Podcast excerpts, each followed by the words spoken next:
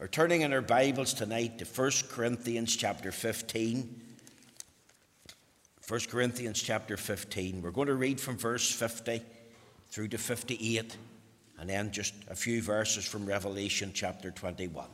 Let's hear the word of God. First Corinthians chapter fifteen, verse fifty. Now this I say, brethren, that flesh and blood cannot inherit the kingdom of God, neither doth corruption inherit incorruption. Behold, I show you a mystery. We shall not all sleep, but we shall all be changed in a moment, in the twinkling of an eye, at the last trump. For the trumpet shall sound, and the dead shall be raised incorruptible, and we shall be changed. For this corruptible must put on incorruption, and this mortal must put on immortality. So when this corruptible shall have put on incorruption, and this mortal shall have put on immortality, then shall be brought to pass the saying that is written, Death is swallowed up in victory. O death, where is thy sting? O grave, where is thy victory? The sting of death is sin, and the strength of sin is the law. But thanks be to God, which giveth us the victory through our Lord Jesus Christ. Therefore, my beloved brethren, be ye steadfast, unmovable, always abounding in the work of the Lord. For inasmuch as ye know that your labour is not in vain in the Lord.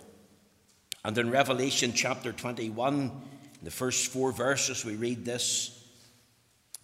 Revelation twenty-one, verses one to four. And I saw a new heaven and a new earth, for the first heaven and the first earth were passed away, and there was no more sea.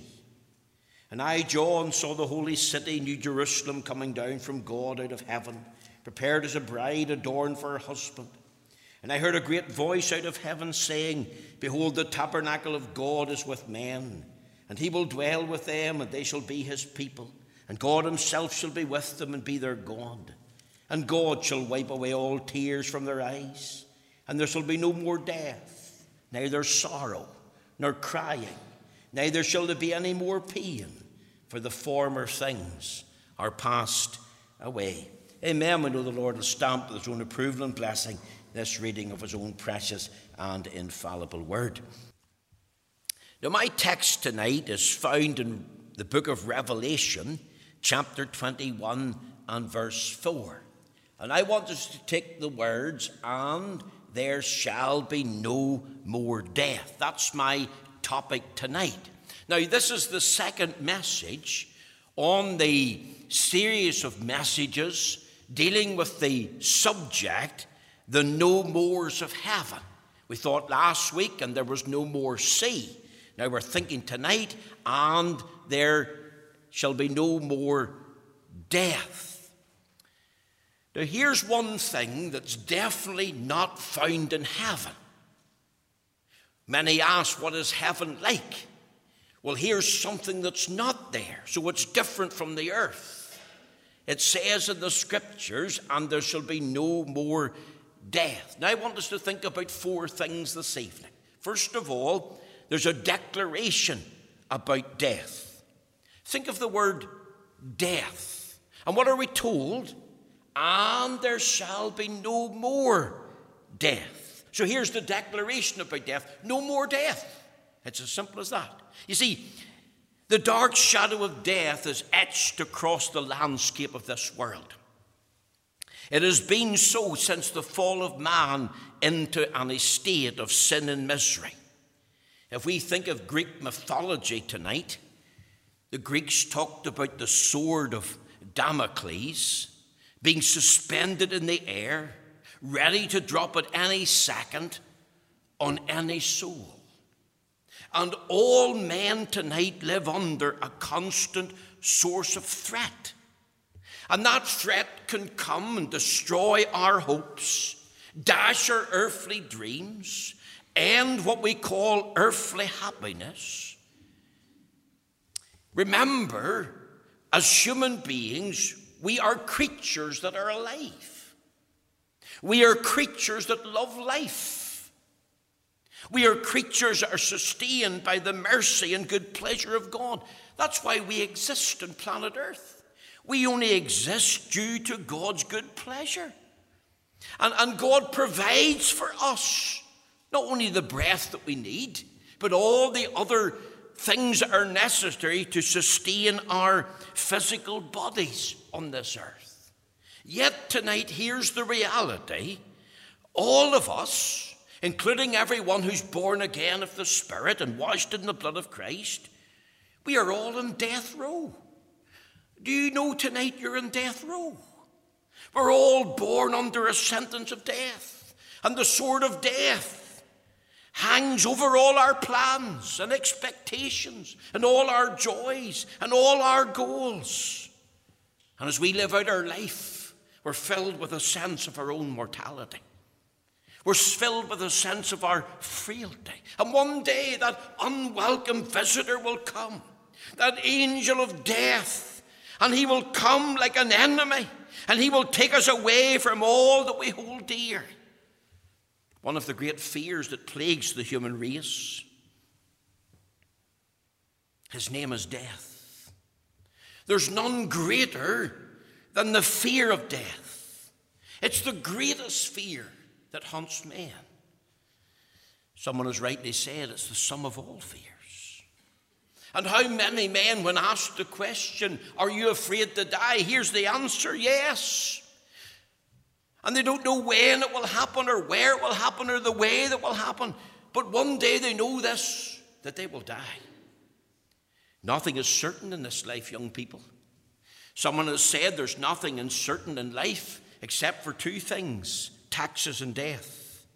Now, if you have a clever accountant, or if you know one, Or, or maybe a good lawyer, you could avoid taxes, but you'll never avoid death.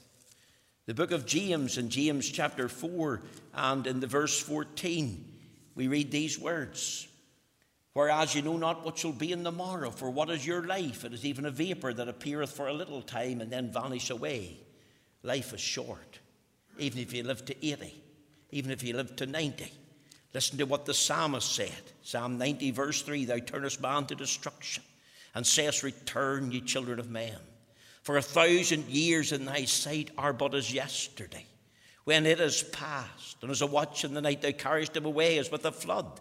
They are as asleep. In the morning they are like grass which groweth up. In the morning it flourisheth and groweth up. In the evening it is cut down and withereth. For we are consumed by thine anger, and by thy wrath are we troubled. The first time death is mentioned in the Bible is in the book of Genesis. Genesis chapter two and in the verse seventeen. And the first mention of death came from the lips of God. And God said to Adam in the Garden of Eden in Genesis two and seventeen, but of the tree of the knowledge of good and evil thou shalt not eat of it, for in the day that thou eatest thereof, thou shalt surely die. The word surely is an adverb. It means in dying, thou shalt die. And the moment Adam ate the forbidden fruit, he died spiritually. His body began to die physically, and he was in danger of eternal death, even though he lived to was nine hundred thirty. And if one day in the sight of the Lord is like a thousand years, and Adam lived to he was nine thirty, then it was still true that God says, in the day that thou eatest thereof, thou shalt surely die. But it's interesting when you read Genesis chapter one, it doesn't mention death. Life is mentioned in Genesis chapter one, verse twenty. Life is mentioned in Genesis chapter one, verse twenty-four. Life is mentioned in chapter two, verse seven, when God took the dust of the ground and formed a human body and breathed into that body the breath of life. Man became a living soul. And it's mentioned in chapter two, verse nine. So four times the word life is mentioned. Life, life, eternal life. See, that was God's definite plan. Four in the Bible is the number of witness. And four times it's mentioned life because it was pointing to God's definite plan for mankind. Man wasn't born to die. Man chose to die because of disobedience. For in the day that thou eatest thereof, thou shalt surely die. And we could link it up to the book of Romans, in Romans chapter five and in the verse twenty. twelve, wherefore as by one man, that's Adam, sin entered into the world. And what happened? And death by sin. And so death passed upon all men, for that all sinned. We all sinned in Adam. And in verse nineteen it says, for one, by one man's disobedience many were made sinners. You see, I could talk tonight about the universality of death because of the universality of sin. And all ages, young, old, rich, poor, educated, uneducated, religious and non-religious, we're all going to die.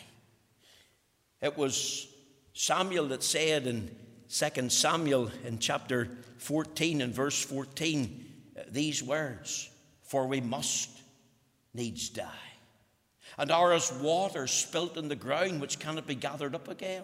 Neither doth God respect any person, yet doth he devise means that his banished be not expelled from him. What a powerful gospel text. But think of those words, we must needs die. Job said, man that is born of woman is of few days and full of trouble as the sparks fly upward. He said in Job fourteen verse ten, man dieth and wasteth away, yea, giveth up the ghost, where is he? Hebrews nine and twenty-seven says, for as it is appointed unto men once to die, and after this, the judgment. What is death? Death is giving up the ghost. It's the soul and spirit leaving the body. It's a separation of soul and spirit, and the body's left a lifeless corpse. That's inevitable. That's inescapable. That's unavoidable. George Bernard Shaw said this, the statistics on death have not changed. From the dawn of time, one out of one dies. Do you know that worldwide there's fifty-six million six hundred thousand deaths per year? four point seven million deaths per month. one hundred fifty-five thousand per day. six thousand five hundred per hour. one hundred seven per minute. one point eight per second. And you know what? Death doesn't care. Whether you're young or old, rich or poor, educated or uneducated, religious or non-religious. It was again the Greek playwright Sophocles who said, of all the great wonders of the world, none is greater than man. Only for death can he find no cure. No cure for death.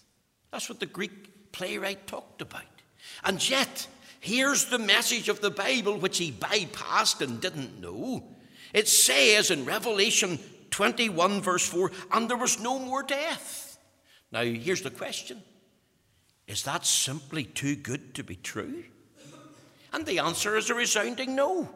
Because in Bible-believing Christianity, Bible-believing Christianity is such a wonderful religion in that it proclaims that one day there will be a permanent relief from death. Not just from pain and suffering and sorrow and tears, but a permanent relief from death itself. That unwelcome visitor, that angel of death, will one day be no more. He'll not be able to strike down the children of men, neither young nor old. You see, in the world to come, we discover a glorious truth, a wonderful reality. And listen to me carefully. Death doesn't win in the end. There's a victory in the last battlefield. There is an end to the last enemy. Someone has rightly said, God will not let death win. Victory over death is guaranteed. You visit the cemetery. What do you discover? Read the headstones, time to be born, a time to die. You could sit and watch all day and have a cup of tea and some cake and sandwiches. You can read all the headstones together within any cemetery, believers and non-believers alike. But listen to me carefully. Death is not the end of the story. We are all on a journey of life. We will all one day face death. The dark, cold hand of death will come for us. And when it comes, we, we have to ask the question as we look forward and wonder, well, what is next? What's answer death? And here's the answer. In Christ, you have nothing to fear. when you die, the way you die, where you'll die, what your physical condition is. You've got this wonderful promise from the Lord, and there shall be no more death. That's a declaration about death. I want you to think, secondly, the destruction of death. Because I, I'm going to announce tonight, not only does death not win at the end, but death has been defeated. Do you know that death's an enemy? Are you aware of that this, tonight? Over there in First Corinthians chapter fifteen, we read in the verse um, twenty-six, it says, the last enemy that shall be destroyed is death. Now, how was death destroyed and defeated? Well, Hebrews four, or Hebrews two, verses fourteen to fifteen helps to supply the answer. For as much then as children are partakers of flesh and blood, he also himself likewise took part of the same. That's to do with his incarnation. That through death, that's his crucifixion, he might destroy him that had the power of death, that is the devil, and deliver them who through fear of death were all their lifetime subject to bondage. The very weapon that Satan uses against man and causes fear and dread, the Lord Jesus came and seized and used to destroy the devil. That's why Colossians chapter two and in the verse uh, fourteen, we read uh, these uh, tremendous words. It's actually Colossians two and in fifteen, we read this. And having spoiled principalities and powers, he made a show of them openly, triumphing over them in it. And you read the context. In it has to refer to the cause of Christ. So here's the Lord Jesus Christ. And you've got to think about his incarnation, being born for sinners, and living in a human body in the likeness of sinful flesh. And yet in that body he lived a sinless life. He did no sin, he knew no sin, in him was no sin. And then he offered himself a substitutionary, a stoning death on the cross. And by his death on the cross and his blood shedding, he triumphed over sin, grieved the hell, the devil himself, all by his atoning death and the shedding of his blood.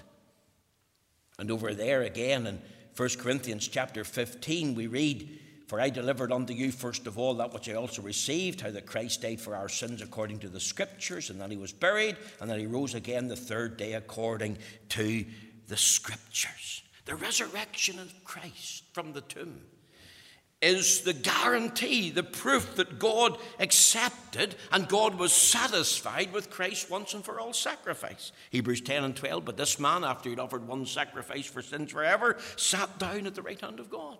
We think of the hymn, up from the grave he arose with a mighty triumph for his foes. He arose a victor from the dark domain, and he lives forever with his saints to reign. He arose, he, he arose, hallelujah, Christ arose. You see, the doctrine of the bodily resurrection of Jesus Christ, it's an integral part of the gospel. You've got to believe in his incarnation, his substitutionary atoning death for you. Christ died for our sins according to the Scriptures, but also his bodily resurrection from the dead. You see, when death comes, what does it bring? It brings sorrow. It brings grief. A sense of terrible loss comes into a home. There's an empty chair. Into the heart, there's an ache. There's a tear. There's heartache. Death contains many mysteries. I wonder, do you ever ask yourself, like Barzillai did, how long have I to live? You see, if I asked you tonight, write down a piece of paper and put it in a wee fold up together and give it in to me as you leave the service, you wouldn't know. You would have to write, don't know. But I want to tell you, God knows. And every breath you breathe is a gift from him. Do you know that you live dependent on him? Do you know that one day you'll give an account of him? The Bible says then every one of us shall give an account of himself to God. The cemeteries, they're full of dead people who were once alive. And neither science, nor history, nor philosophy can tell us anymore but that the cemeteries are full of dead people once alive.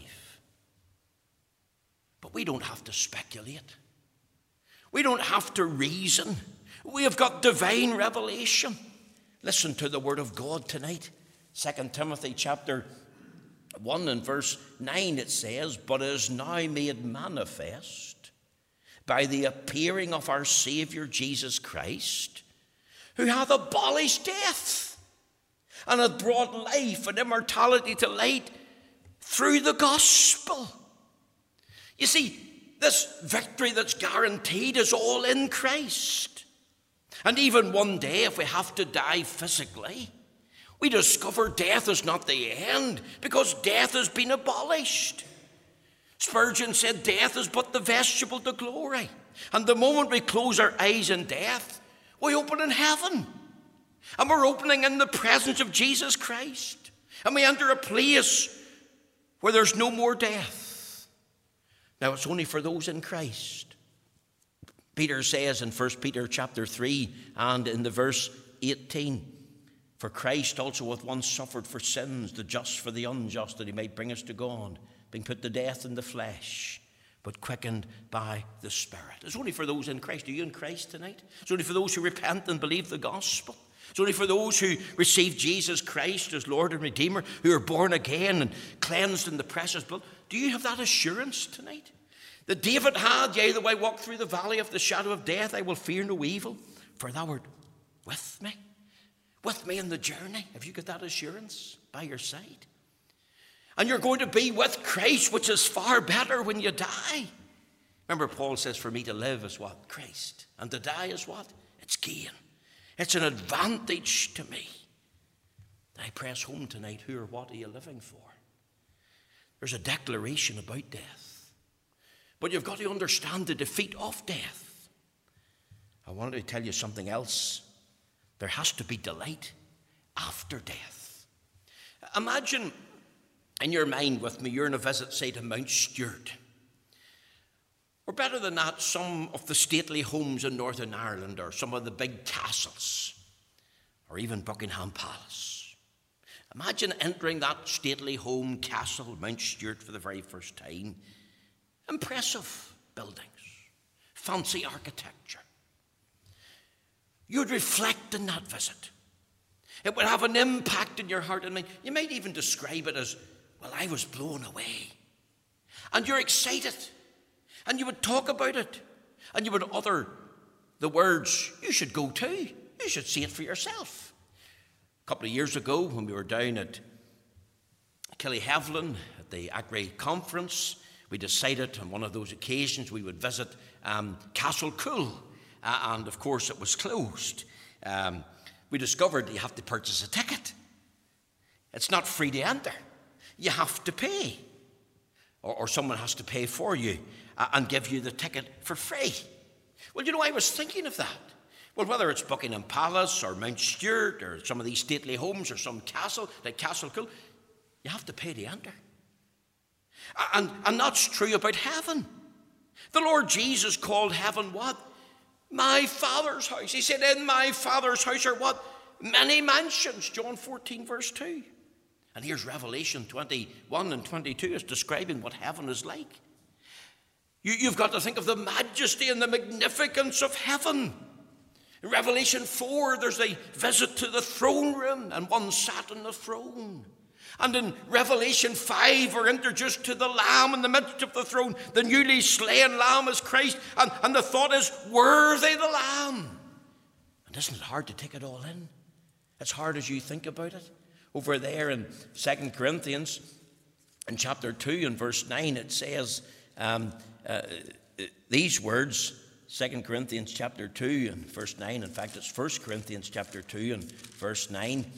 It says this, "But as it is written, eye have not seen, nor ear heard, neither have entered into the heart of man the things which God hath prepared for them that love him." You think of the things that God has prepared for them that love him. Do you love him tonight? Do you know him? I was reading just the other day, thinking of the glories of heaven, Doctor Alan Kearns' book, February the ninth. The title was "The Thrill of Gospel Victory." We will rejoice in thy salvation," he was writing about. Rejoice. the things that God has prepared for those that love him. Let's rejoice in that. The plan of God's salvation, ordained before the foundation of the world. The purchase of that salvation, the precious blood of Christ, the blood of the Lamb without blemish. The pardon, all sin. Every thought, every word, every deed, under the blood, past, present, and future. Is God not rich in mercy when he says, thy sins and iniquities I'll remember no more? Peace, peace with God, therefore being justified by faith, with peace with God. The peace of God that passes understanding. Power, power to live. You see, that power to live is the resurrection power of Christ. The same power that raised him from the dead, raised us to newness of life. And what's the prospect? At home with the Lord. Do you know what this body's like tonight as we finish? It's like a tent. You live in a tent. Now, I, I'm not a tent man. Brother Alan Irvine, he, he would be a tent man, but I'm not a tent man. But our bodies are like a tent. And you know, tents wear out, and they sag, and they get a bit creaky, and a bit wrinkly. And isn't that true about our bodies? The hardening of the arteries. You reach a certain age, your teeth could start falling out. Your bones break. Your, your back becomes stooped. Your, your body bulges. No amount of vitamins, neither A, B, C, or D. All the exercise of the day, all your nutrition. It's not going to stop the aging process. You see, the body's not going to last forever. Do you know what I've discovered? The human body. fifty to seventy billion souls die in our bodies every day. That's three hundred fifty billion a week. Well, that is just mind-blowing, isn't it? But one day we're going to trade it for a building. A tent is temporary. It's flimsy. It's easily torn. It's meant to be replaced. The building is a strong. It's built on a good foundation. It's got a solid structure. You see, death is not the end. And young people, it's nothing to do with reincarnation or evaporation or annihilation or soul sleep. We have got divine revelation. Death is like a trade-in. An old tent, Lord, for a new building from God. Not made with human hands. A building that's eternal. A building that's heavenly. An eternal and heavenly body, like unto Christ's body. Oh, what blessed comfort, even in the intermediate state. With a justified soul awaiting the resurrection, the return of Christ, we're going to get a new body like Christ's body. Are you awaiting the day of resurrection? Are you awaiting the return of Christ when the trumpet shall sound? You see, here's the delight after death, because death is not the end of the story. Death has been abolished and defeated. And death is but a trade-in, even after its effects have been felt. An old tent, and we're getting a new building, a new body. I want you to think of one final thing. The deliverance from death. You see, it says in our text, and there shall be no more death. Now, why shall there be no more death? Pause and think. Not only is this a true declaration about death, and not only is there the defeat of death or the destruction and delight after death, but there's deliverance from death. Because in Christ, if you have been redeemed by the precious blood and chosen unto eternal life, you have been made anew for something better, something greater. You're going to get a new body. The resurrection, the return of Christ. But if you're in Christ, you're as good as there. See, see, let me ask you this as we finish. Your loved ones have died. You've been to the cemetery and back. You've stood at the open grave. And I want you to think of this. Are you going to see your loved ones again? Your father, your mother, your children? How do we know that we're going to see them again? How do we know that they're in heaven? How do we know that we too are going to be in heaven? Well, here's the guarantee. He raised his own son from the dead. You stand at the empty tomb. And if God didn't leave his own son in the grave, but raised him from the dead, then he'd not leave us who are in Christ in the grave. Because the Lord Jesus conquered death, grave and the hell, conquered devil. You know, when he raised his own son from the dead as proof of a guarantee, but he bequeathed to us his Holy Spirit. If you're born of God and the Spirit of God indwells you, the indwelling of the Spirit is the down payment. And the psalmist said, in thy presence is fullness of joy, and at thy right hand are pleasures forevermore. Sometimes when you go into homes, you'll see a little plaque, home sweet home. You've heard the elderly saying, my late mother-in-law used to talk about it, oh, there's no place like home.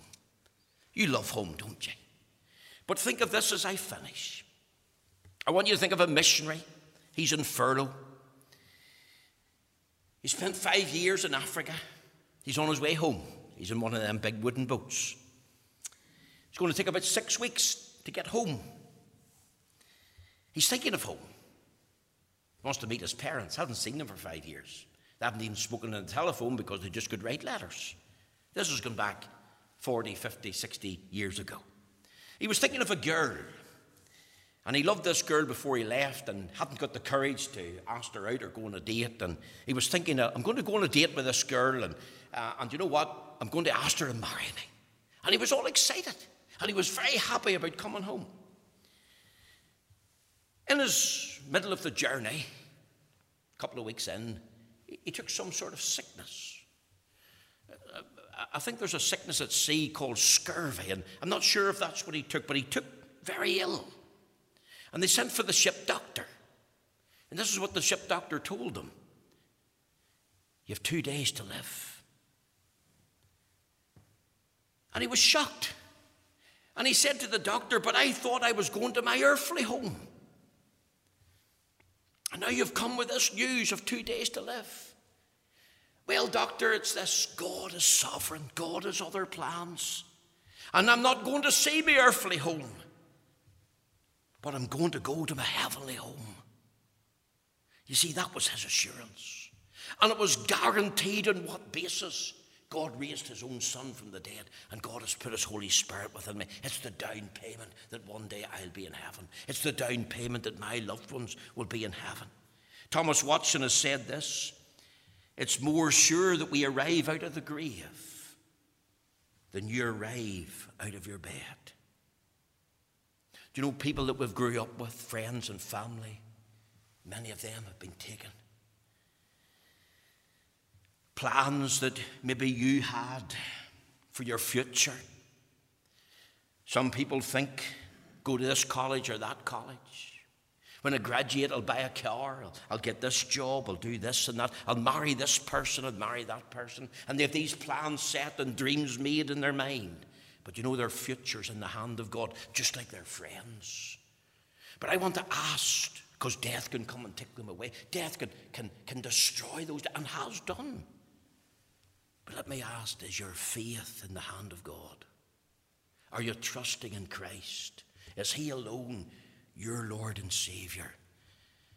Because even though the Bible says that there shall be no more death, we thank God for that declaration. And we acknowledge that there's been the defeat or the destruction of death through the person and work of Christ. And we rejoice that there's going to be delight after death. We're bound for heaven and home. There has to be deliverance from death, but it's only guaranteed if you're found in Christ. And what is faith? Well, it's this.